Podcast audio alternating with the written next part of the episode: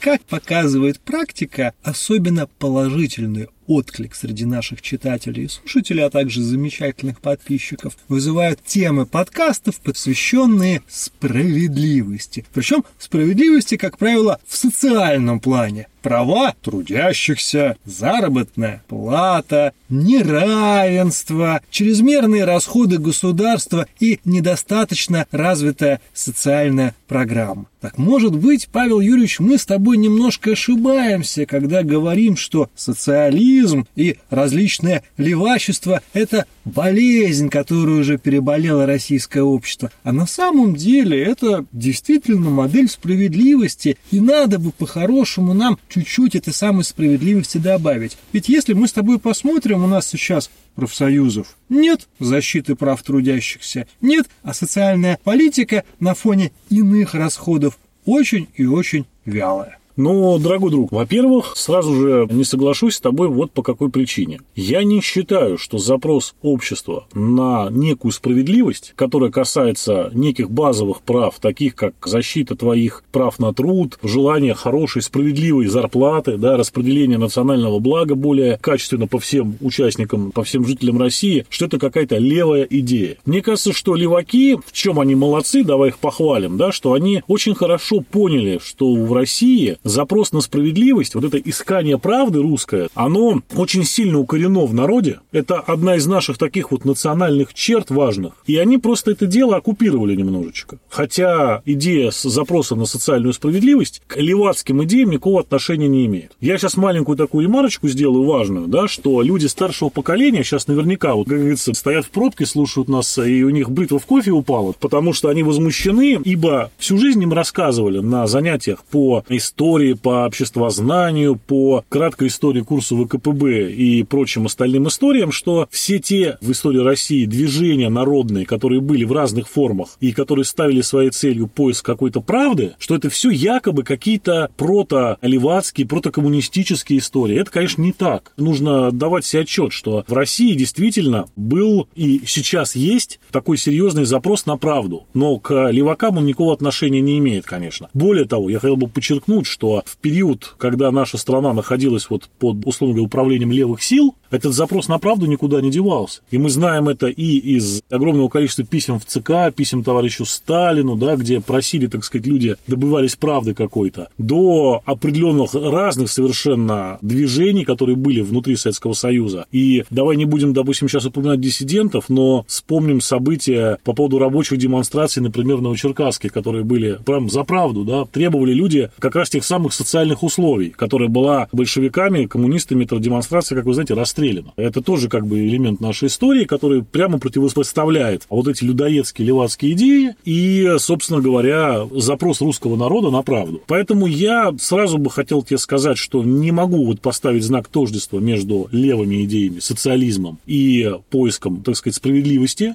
это разные вещи. А то, что в нашей стране сейчас огромный запрос на справедливость, который, мягко говоря, мягко говоря, ни одна из политических сил сейчас в полной мере не удовлетворяет, это, как говорится, не требует никакой особой экспертизы. Мне кажется, любому маломальски мыслящему человеку это видно невооруженным глазом. Смотри, все-таки Бог с ним, как говорится, Советским Союзом. Во-первых, ну, все-таки в советское время разные времена, что называется, были. И мы не можем сравнивать Советский Союз 20-х с Союзом 30-х, 50-х и так далее. В каждое десятилетие. Не, почему? Был... Можем сравнивать, Нет, но ну, это будет ну, просто ну, да, большое да, такое да, сравнение. Да, раз, да. Набор достаточно различающихся феноменов. Не будем вообще залезать в 19 век, что там искали. Прото, архи, это тоже такая историческая, политическая палеонтология. Угу. Не соглашусь с тобой по поводу наших подписчиков в категории 30+, сами к ним в какой-то степени относимся, потому что я сильно сомневаюсь, что поколение, которому там в 80-е годы, например, было там 20-30 лет, оно буквально как-то реагировало положительно на всю вот эту внутреннюю пропаганду. Все-таки вернемся к сейчас. Ты прав,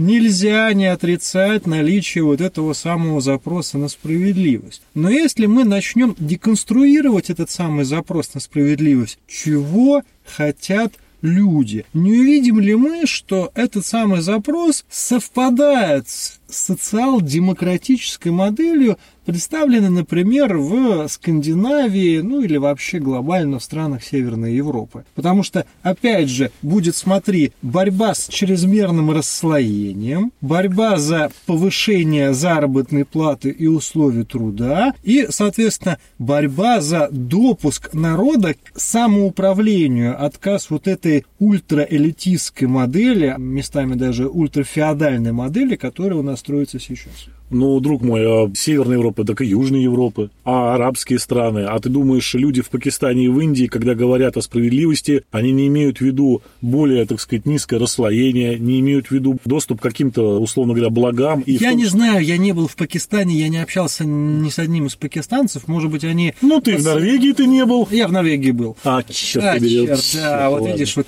да, Европу я знаю достаточно хорошо. И тут ты видишь как раз момент какой. Не знаю, что там в Пакистане Пакистане, и на самом деле, как показывает практика многих, я не говорю про Пакистан, но как показывает практика многих азиатских, африканских и латиноамериканских стран, люди зачастую там под справедливостью понимают такую, знаешь, гатентотскую этику. Раньше деньги отнимали у меня, а теперь деньги отнимаю я. Хотя в той же самой Латинской Америке традиции социализма очень и очень сильны. Поэтому никаких противоречий нету, да? Да, но смотри, какой момент. Буквально вчера новостью публиковали, что еще один приближенный к власти человек прибарахлился еще одной большой яхтой. Почему? Да по кочану. Совершенно с тобой согласен, да. А, а яхта это стоит приблизительно столько, сколько было бы довести до ума небольшое сельское поселение где-нибудь в одной из областей не черноземной России или, может быть, на Северном Кавказе. Э, смотри, какая история. Вот все-таки я хотел бы с тобой подискутировать немножко. Угу. Я считаю, что в глобальном смысле понятие социальной справедливости и то, что в него вложено, оно не сильно разнится между, вот когда говоришь, Северной Европой, Южной Европой, Западной, Восточной, да, или другими регионами. Безусловно, есть свои подвижечки, да, но, например, давай посмотрим на ту же Скандинавию. Там тоже люди иногда под давлением вот этого самого интересного социализма, они ту же самую гатентотскую этику используют. Только они ее сейчас облекают в несколько другую форму, да. Давайте-ка мы обложим корпорации дополнительными налогами и заберем у них деньги. Почему? А потому что экология. Францию давай вспомним, да, когда взяли и ввели на сверхбогатых людей дополнительный сверхбогатый налог. А что плохого в том, вот сейчас подойди к любому русскому человеку и скажи, слушай, ты знаешь, мы тут подумали, предлагаем с а я не даю качественные, А я не качественные сейчас да. оценки даю. Я говорю тебе да. о том, что, в принципе, говорю, мы не будем выделяться вот Северную Европу в какой-то отдельный такой субрегион справедливости особый, а скорее скажем о том, что зачастую как бы вот эта форма социализма, когда вот мы говорим все отнять и поделить, у кого-то что-то забрать, чтобы перераспределить силовым путем, да, или без какой-то достаточной мотивации, это, ну, в общем и в целом крайняя форма справедливости, которая как раз выражена в коммунизме, в социализме, в левых идеях. Но я бы хотел обратиться все-таки немножко в такую архаику уйти. Угу.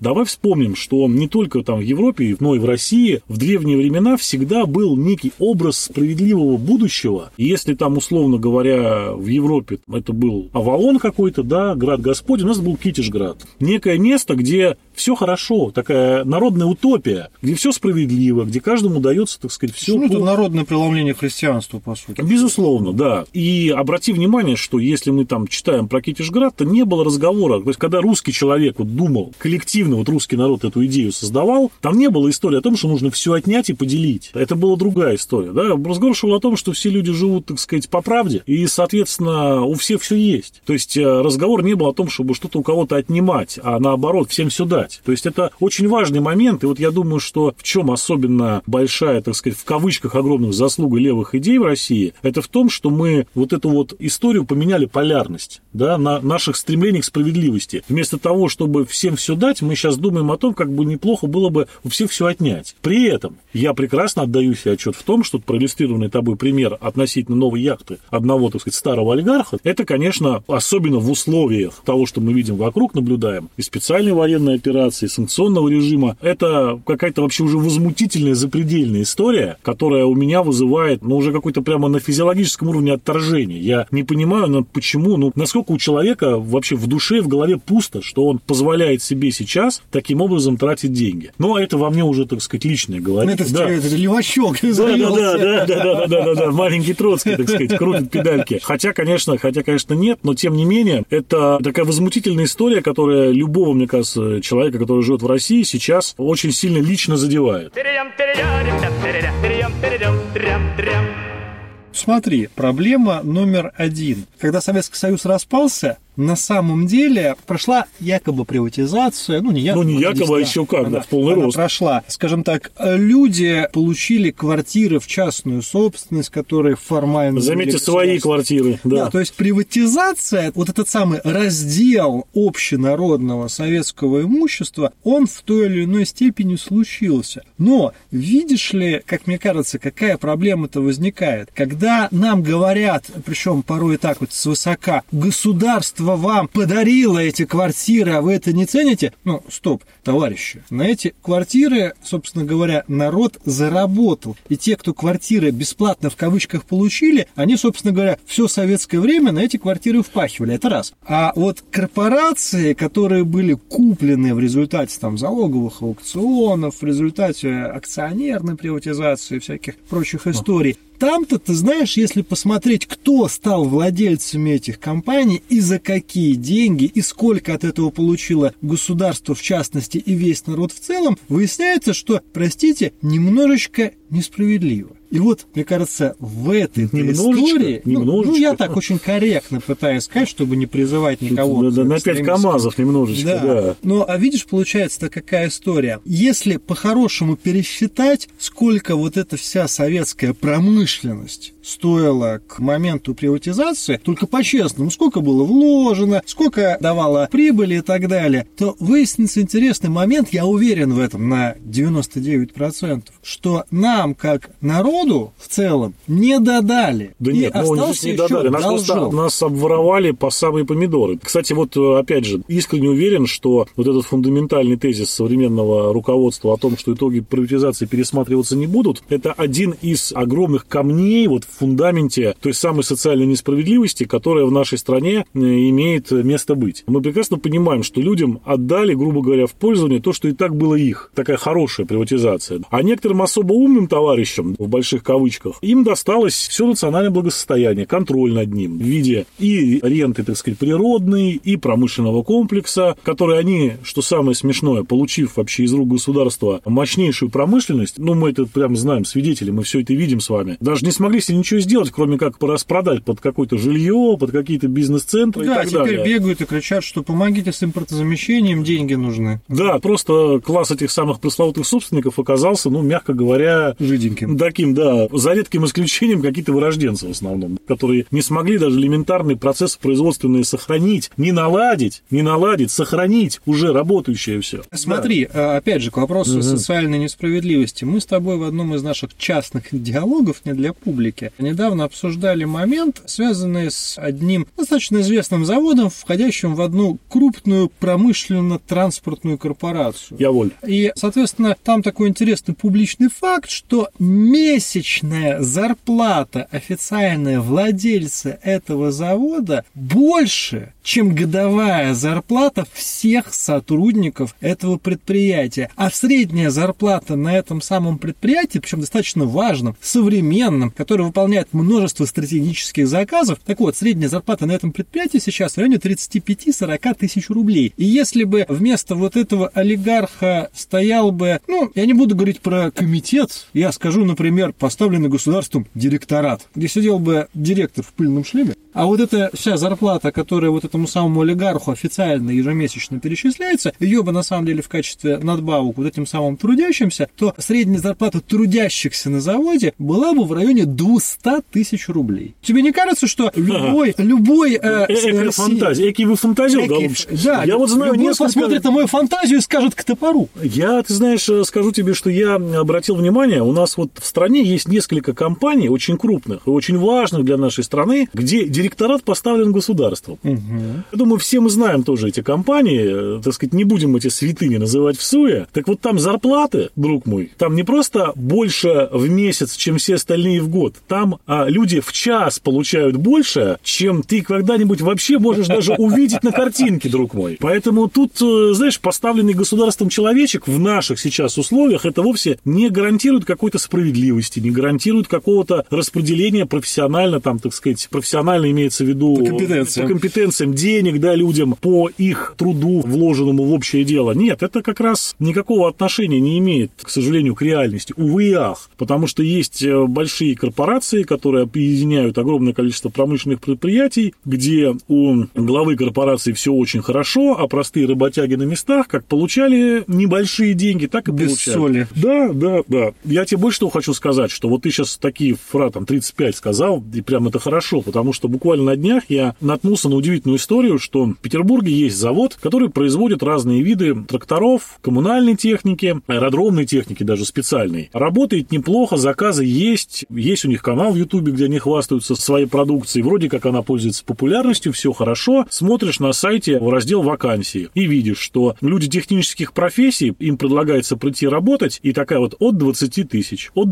25 тысяч. А люди, которые, условно говоря, на этом заводе обеспечивают процесс, то есть там различные ОТК, отдел кадров, там вообще зарплата начинается от 15 тысяч. Это какая-то катастрофа. Даже если, условно говоря, это самый минимум, на который ты можешь прийти. Что значит самый минимум? Это значит человек без опыта, какой-то молодой специалист. О каком подъеме промышленности мы можем говорить в стране, когда молодым парням, там, условно, после ПТУ, которые закончили там по техническим специальностям слесаря и так далее, тока и все прочее, им предлагаются вот такие деньги на старте. Повторюсь, на довольно крупном предприятии. Это не какая-то маленькая шарашка. Там люди занимаются производством тракторов. Я тебе уверяю, что в маленькой, как ты говоришь, шарашке скорее более... Да, скорее всего, скорее, скорее Иначе бы более эта всего. шарашка бы разорилась бы на второй день. Я, я могу тебе сказать, что да, скорее всего, так и есть, поэтому чего ж тут греха таить. Вот этот вот вопрос о том, что мы меняем собственника, да, который вдруг поставлен государством, и э, начинается сразу там какая-то абсолютная райская жизнь, или мы меняем олигарха на какого-то там производственника, более приближенного к народу, и начинается райская жизнь, да нет, дело не в этом. Дело в том, что у нас сейчас, опять же, вот элемент несправедливости в том, что государство позволяет работодателю назначить любую заработную плату не ниже минимальной, определенной государством. А государственная минимальная определенная зарплата, она почему-то увязана с таким понятием, как прожиточный минимум. То есть, чтобы человек просто не загнулся. Откуда это берется, в чьей голове это возникло, и почему это из года в год повторяется, это тоже, на мой взгляд, большая загадка. Слушай, ну я- почему сама логика государственная такова, что заработную плату надо привязывать к ситуации жизненной, когда человек просто не умирает от голода? А я тебе объясню эту логику. Она очень простая. Если на самом деле поставить, что прожиточный минимум в стране, ну, например, 1080, объективно на самом деле, сейчас, конечно, кто-нибудь из наших Ну, давай, пожалуйста, 50, давай 50. Слушай, ну, 50, ну, скажем так, в 2019 году я бы согласился, 50. Сейчас как бы 80, это уже, вот, что называется, в Москве, в Петербурге, это... Ну, ми- по стране, я бы по стране взял. стране. Ну, хорошо, ладно, 60. Ну, ладно, Договорились, да. Вот если поставить, что 60 тысяч должен получать минимум человек, чтобы более-менее жить, внезапно выяснится, что вот эти все кудахтания, прости господи, про то, что у нас народ богатеет, а бедных у нас практически не осталось, выяснится, что это именно кудахтания, за которыми ничего не стоит, а больше половины населения живет в нищете, а еще треть живет в бедности. Поэтому начинается вот этот бейк-мейк, мрот, шмот. Я честно тебе скажу, я вот не стал бы, может быть, так категорично говорить про половину населения в нищете. Все-таки, повторюсь, да, несмотря на то, что государство ставит нашему народу замечательные условия для развития, русский народ крутится. Как может, Да, это, как, как говорится, и старается, так сказать, брать от жизни все, как говорила, да, популярная реклама в одно время. И здесь э, люди стараются, конечно, и зарабатывать, и каким-то образом пытаются экономить, а что является тоже в России видом видом заработка экономия, да. Поэтому я искренне считаю, что, наверное, все не так плохо, но просто государство к этому все не так плохо, отношение имеет весьма посредованно. Ну, в общем, да. Социальная политика государства, она неадекватна моменту. Социальная политика государства неадекватна моменту последние несколько десятков лет моментов. Ты знаешь, запрос на справедливость есть, был и будет, поскольку мы живем в таких условиях, когда даже публично не декларируется там какой-то даже ну, подход к снаряду, условно говоря. То есть попытаться сделать наше общество более справедливым. Даже, говорю, на уровне декларирования этого процесса у нас в стране большие проблемы. Чего же говорить на внедрении? Ну, у нас единственная строчка это в Конституции про то, что мы социальное государство. На этом все, сорян. Всем спасибо. Ну, понимаешь, это замечательно, что в Конституции есть такая строчка, просто прекрасно. Но более того, это же, как показывает практика, ни к чему не обязывает. Ну, в общем-то, да. Я думаю, пришло время спросить наших слушателей, подписчиков, этих замечательных искателей правды, этих правдорубов. Вот вы сами, дорогие друзья, как считаете, правый путь или левый? Или вообще вот эта дихотомия право-лево, она на самом деле давным-давно устарела, и просто должно все быть по закону и по адекватность. Я даже не скажу про справедливость, я просто гляжу на многие вещи, которые на стране происходят, и просто прошу адекватности. А может быть, на самом деле, все это фигня. Слушай, как поработал, так и заработал. Если полстраны в нищете, ну не вписались в рынок, на елки-палки. Такая история тоже Это была. я вот тоже слышал очень часто. Да, на самом деле, как говорится, знаете, в нашей стране эффективно работает только 15 миллионов человек. До свидос. С вами были Павел Овсянко, Илья Чертков, Потешное радио. До скорых встреч встреч.